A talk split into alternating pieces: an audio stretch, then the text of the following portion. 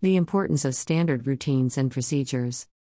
Routine sets you free. Verne Harnish, founder of Young Entrepreneurs Organization, YEO. One of the biggest issues faced by businesses as they grow is managing the growth.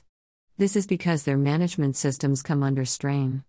Many businesses begin when a technician, for example, a tradesman such as an electrician, decides that they want to go into business as they have the technical expertise.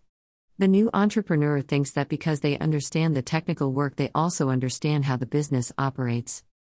This is a myth, according to author Michael Gerber.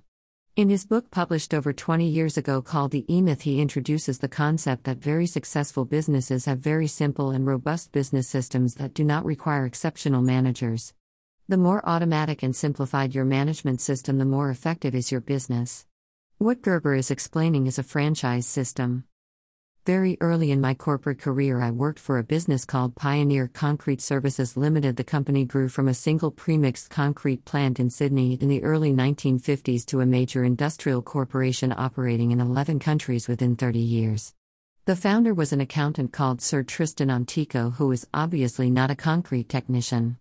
The primary foundation of the premixed concrete business was a concept called cell management, where the plant manager was responsible for marketing, production, human resources, sales, quality, and profitability. As a young graduate, it was an exciting and challenging work environment where you quickly learned business management skills or left. Antico designed a very simple management system. Remember, this was before computers.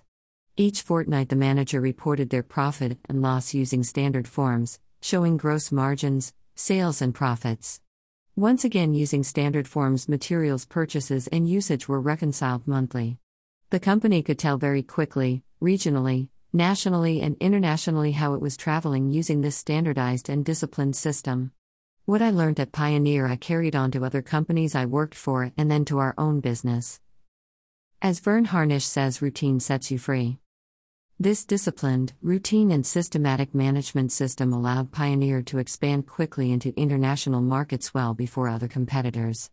Their business system was scalable without the administrative and management bottlenecks often encountered when companies grow. One of my former managers said a trained monkey could run the Pioneer concrete system. As Warren Buffett, the great American investor, said, Buy into a business that's doing so well an idiot could run it, because sooner or later, one will. This was one of the main keys to Pioneer's success. Interestingly, a new CEO recruited from outside the organization and therefore with no allegiance to the cell management system took over. The cell management system, with its standardized and disciplined management system, was abandoned. The business was subsequently acquired by a major international competitor, and a major Australian industrial icon was lost. The question for any business owner is Are your business systems scalable so that your company can manage its growth without losing control, allowing you to work on the business rather in it?